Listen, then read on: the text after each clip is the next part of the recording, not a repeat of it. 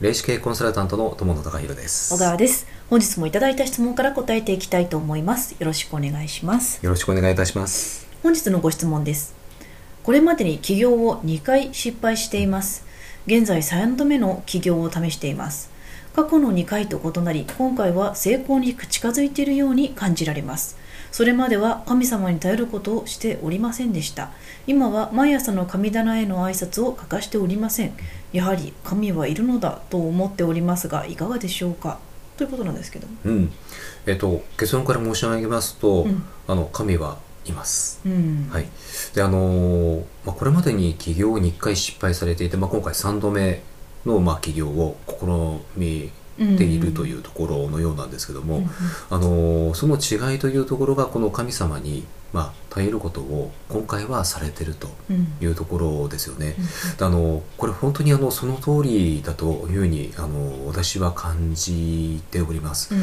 あのえー、とやはりですね、うん。えー、と見えない世界の力というのはうん。思っていた以上に私たちに影響ってやっぱりあるものだと,、うん。えー、と思っております。うん。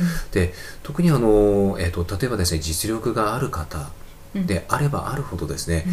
えっと、ご自身の力に、えーあのそれを、えっと、精一杯出すのはもちろん必要なんですけども、うん。そこだけにあの頼ってしまっていて、であのまあ、そういったあの見えない力、まあ、ここで言うとですね、まあ、これは一言で言ってしまうと運だと思います。うん。でよくですねあの成功されてるあの経営者の方にうん。必ずあのやっぱり出てくる言葉として、えー、と聞くのがですね、あの自分は何もないけど運だけばよかったっていう言葉よく私聞くんですよ。うんでもう本当にここだと思います。うんで今回のご相談者様はどちらかというとあのやっぱりお力もあるでしょうしスキルも、えー、と間違いなくノウハウもある方だと思うんです。